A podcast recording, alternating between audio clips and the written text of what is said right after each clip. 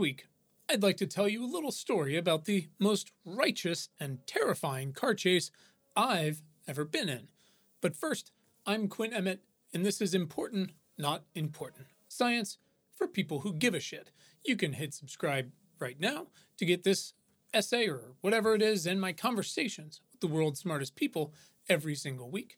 Uh, you can find the web or email version and links to everything here at importantnotimportant.com or linked right from your show notes. So now let's get to today's big thought.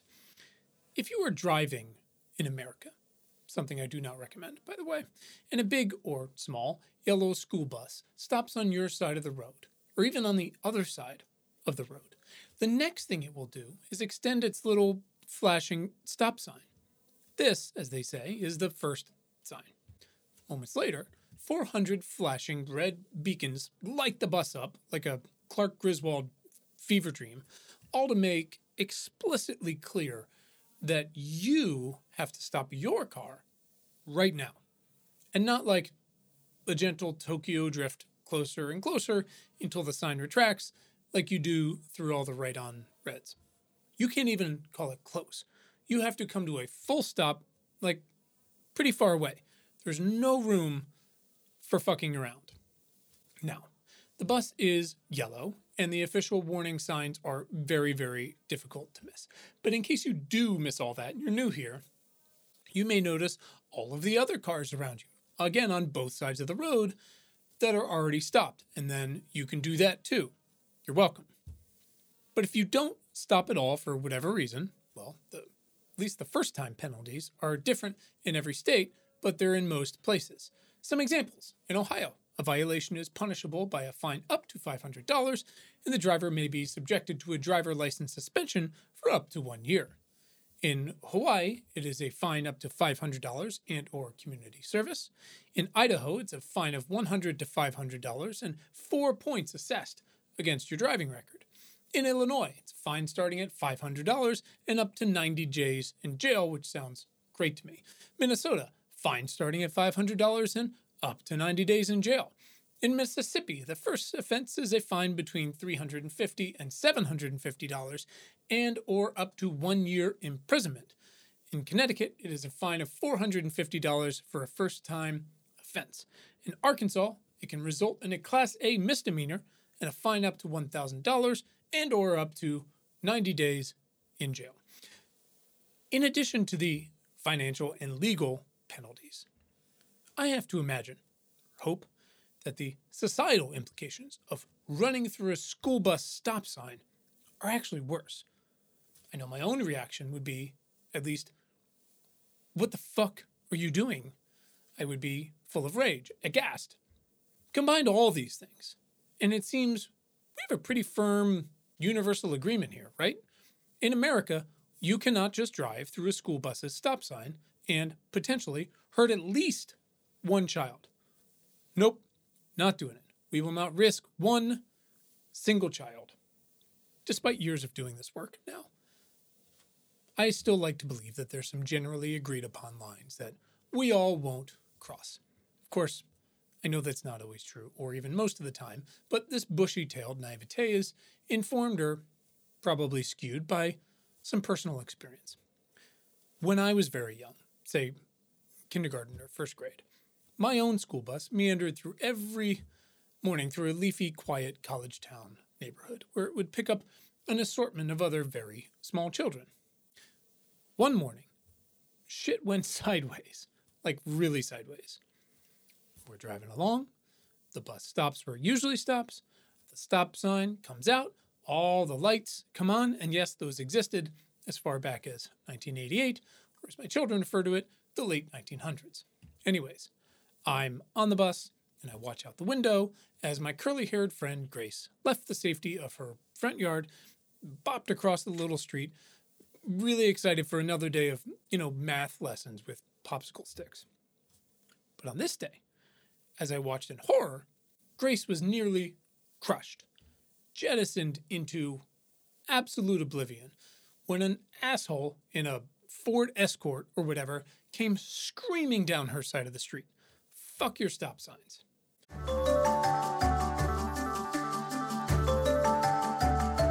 Hey everyone, it's Quinn, your host and the founder of Important Not Important.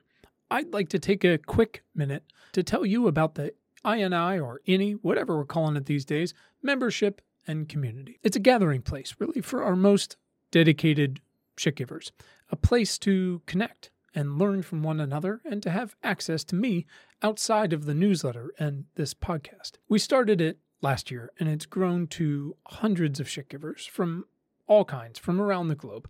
I'm talking about teachers and investors, students, electricians, journalists, artists, scientists, and policymakers, and, and more. Members get exclusive access to our daily news homepage, which is very cool, and to much more uh, top of mind weekly articles research and tools that you can use and to stay ahead of the game, member sourced action steps, twice monthly book and culture recommendations that have nothing to do with the end of the world, virtual events, and of course, the membership Slack channel. Look, so many people come to us asking, What can I do? And we think we do a pretty good job of answering that question and providing context for the answer. But the best answers and the best perspective really come from the community, a wide ranging community. And we would love for you to be a part of it, to feel supported yourself, and to contribute to discussions and actions alike. And of course, by becoming a member, you're directly supporting our work here and ensuring that we get to keep doing it. So if you'd like to learn more, head to importantnotimportant.com. And if you're already a reader, you can just hit the upgrade button at the top. If you're not, go ahead and subscribe for free, and you'll see the option to become a member at whatever level works best for you. And as always, you can always find the link to become a member right in your show notes. So thanks for listening, and as always, thanks for giving a shit. Back to the show.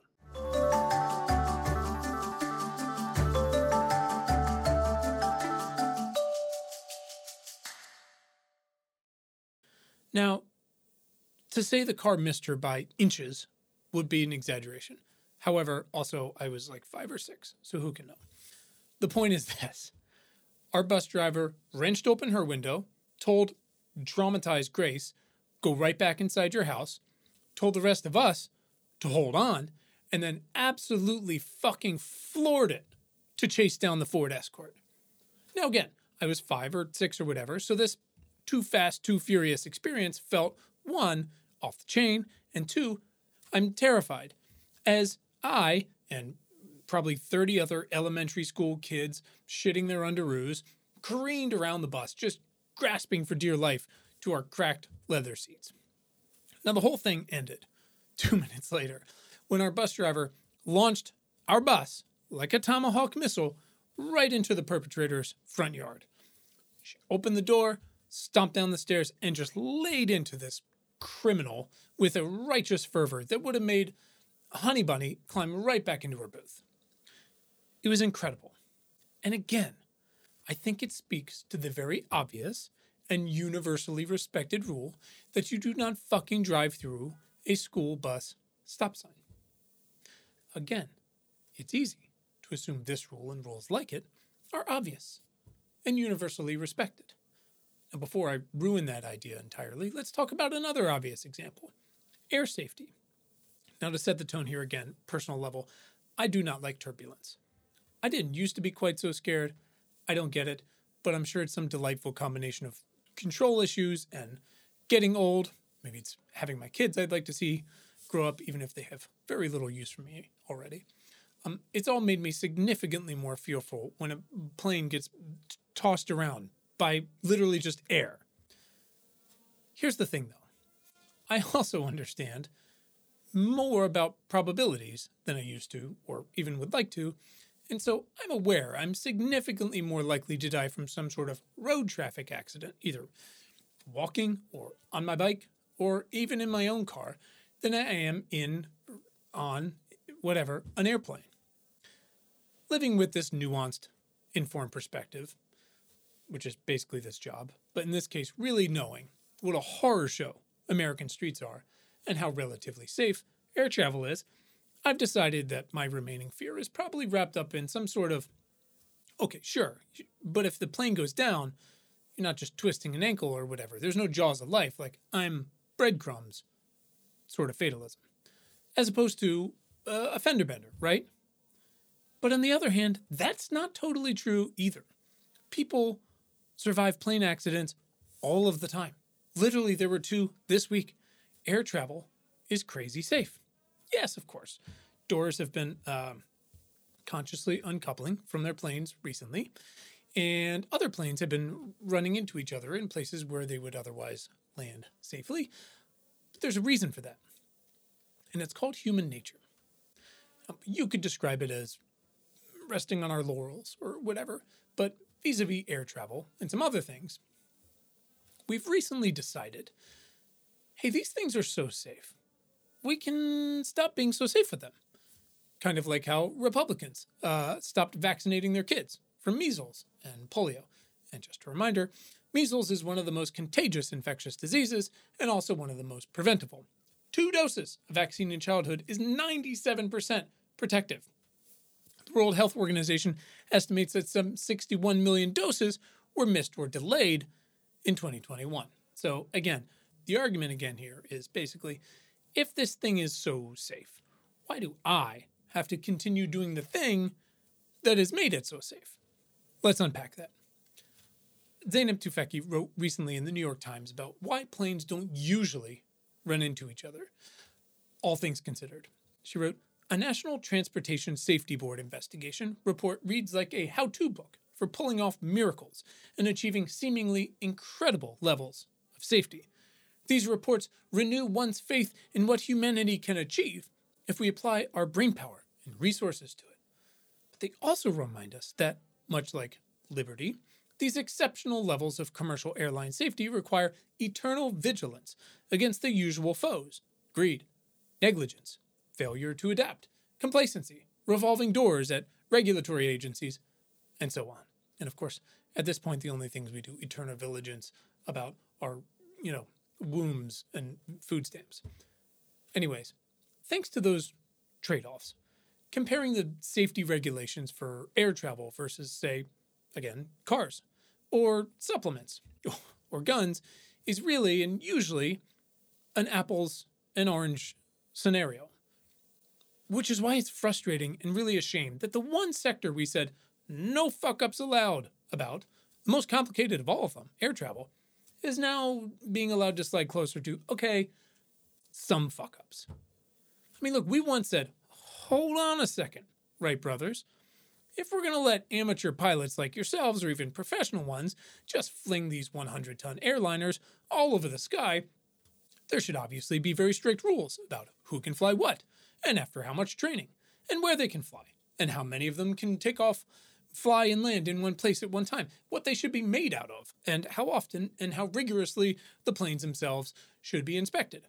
Shit, we should even make rules about how tall buildings can be without, you know, blinking flashing lights on top. There's no rule small enough to make sure everyone is safe, full stop. Air travel is, was so good and so reliable. Like, how for most of us, lights just turn on when you hit a switch, even though you don't know where your power comes from. Or water flows from your tap, even though you don't know where it came from. That has become almost invisible. It is a part of the long accepted essence of everyday life. But as Zeynep also wrote, sometimes it's good to make visible the many invisible people who keep us safe. Except instead of doing that, and in the name of good business and shareholder returns, we've decided planes, and apparently shit like applesauce, are safe enough. Now, if you're new here, you may be wondering what my credentials are to judge such a thing. I am not my mother in law, who is an expert in risk and making peas with butter, but I am a liberal arts major who couldn't really figure out another realistic way to use my degree besides this critically acclaimed, mile wide, and inch deep understanding of the human condition and how it drives the macro forces and systems underpinning global economies into slowing down the jet stream. The point is, when it comes to kids at least, and or the fundamental human necessities like air, water, food, and shelter, I feel like an agreeable threshold for safe enough is somewhat like Justice Potter Stewart, clearly defining hardcore pornography as I'll know it when I see it. Fucking obvious. Whatever your credentials, if we are arguing about the minutia when it comes to kids air, water, food, shelter. You are an asshole, and we have lost the plot. Your kids, our kids, their kids have the same version everyone else has, or they don't, and vice versa. Anything else is unjust. As Peter Singer wrote, the notion of a judgment carries with it the notion of a standard or a basis of comparison against which the judging is done. But the thing about human nature is that our increasingly complicated incentives make these basic standards increasingly harder to define, much less to agree to. For example, Facebook's moderation circus decided this week that 2 billion global users can, yes, safely continue to share a lightly edited video implying the President of the United States is a child predator. They consider all the possible secondary effects of that decision? Question mark? I don't think so. Now, this isn't to say that Facebook or Meta or whatever doesn't do a simply enormous amount of content moderation. If they didn't, and truly they do, the platform would have successfully facilitated way, way more genocides than simply the one in Myanmar. Anyways, trade offs. We, they, have decided that the internet cannot simply only be a safe place. I believe we can do better, though. I believe we can agree on how to define and how to come together on some truly basic shit. Because as much as most of our systems decidedly do not match up to air travel, we've made progress in a whole variety of other areas, overcoming previous trade offs for the better good. You cannot simply light up a cigarette wherever you want anymore, or really most places, because it turns out that this is not only very bad for you, it's actually probably even worse for me.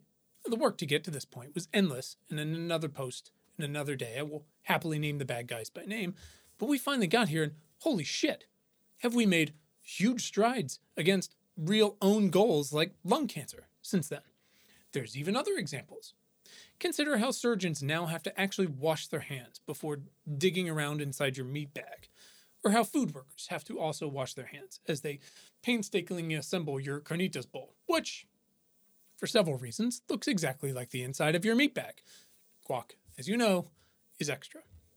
In fact, both of these professionals and many more also have to wear gloves because we decided it's not actually enough to make them just wash their hands. That's amazing. The things we will do for safety. Again, we've learned a lot and applied it. Germ theory, uh, DDT, seatbelts, chemo, vaccines for smallpox, tetanus, yellow fever, COVID. It is literally like the, the architecture of reading Rainbow. The more you know. These are all examples of where we have used new knowledge or updated our priors, which is even more important, to protect more people, especially kids, because we could and should. We didn't used to do these things, right? Like how we used to let people and animals poop upstream of other people's drinking water, or how we let, you know, Kodak dump a gazillion gallons of chemicals into the waters around Rochester, New York, and then voila, a generation of CNY women had trouble conceiving.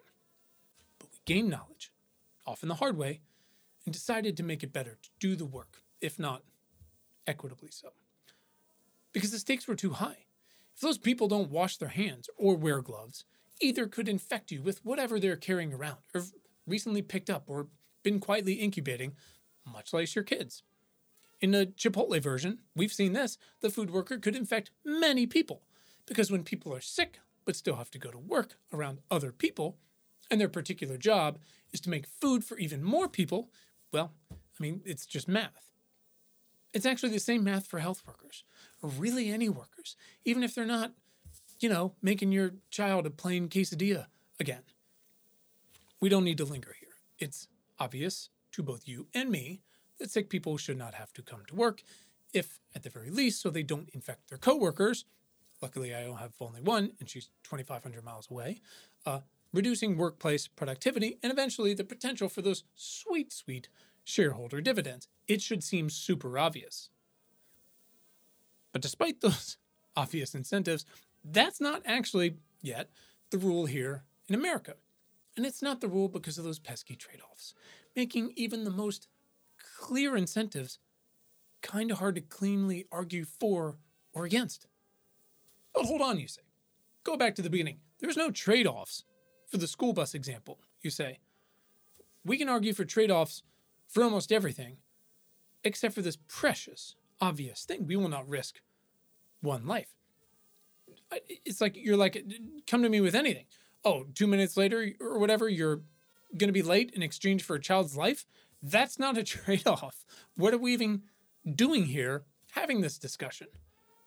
And yet, there are some people, some very few but real people, who might argue for reducing these penalties or doing away with them altogether. It's the rule of if this, then what else? Now, you might scoff or even disagree with my claim, and I would sadly briefly provide significantly more context.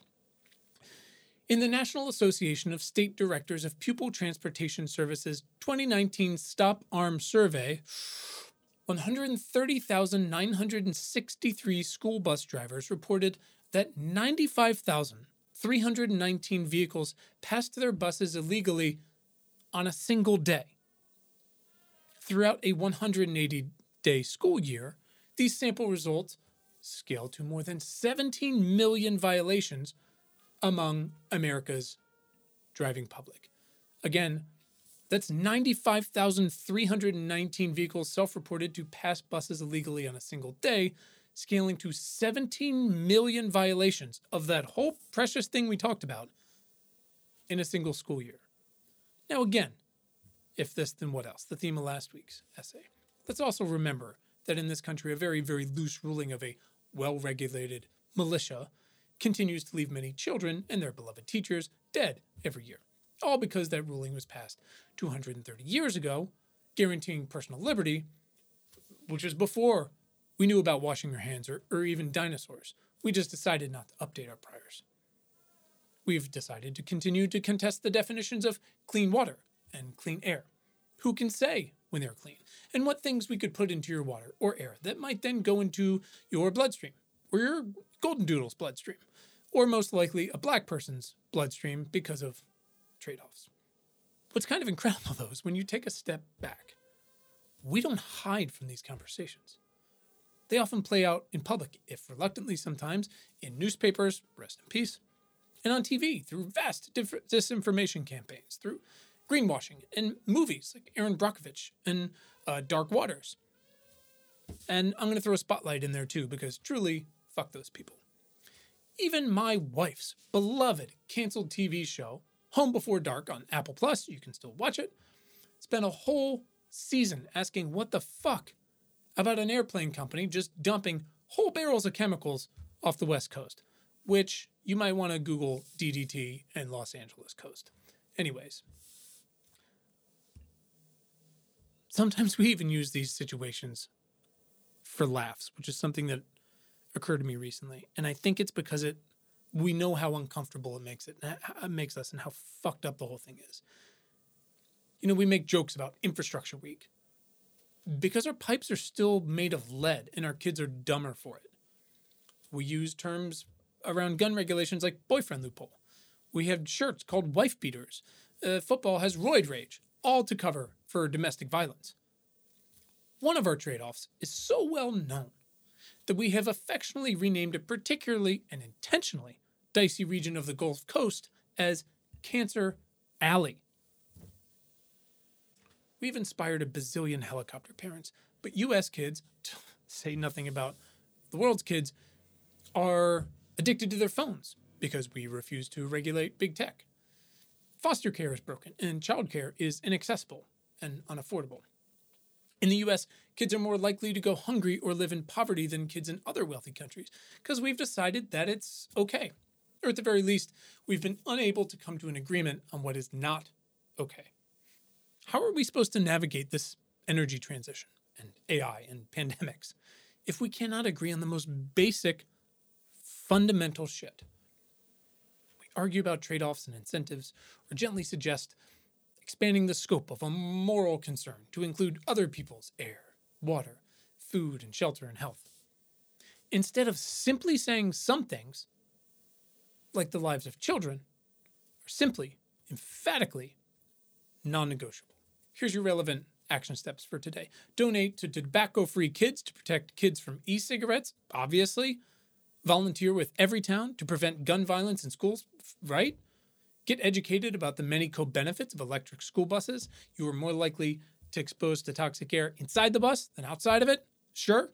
Be heard about keeping kids healthy by urging your representative to co sponsor the Universal School Meal Program Act so they can eat and invest in companies with ESG metrics that align with your morals using fennel. That's it for this week. If you've got feedback, questions, opinions, arguments, whatever, email them to me, to us at questions at importantnotimportant.com. And of course, hit subscribe on your player wherever you are to get next week's issue straight to your feed. And as always, to go deeper, visit importantnotimportant.com. Thank you for being a part of our community, and thanks for giving a shit.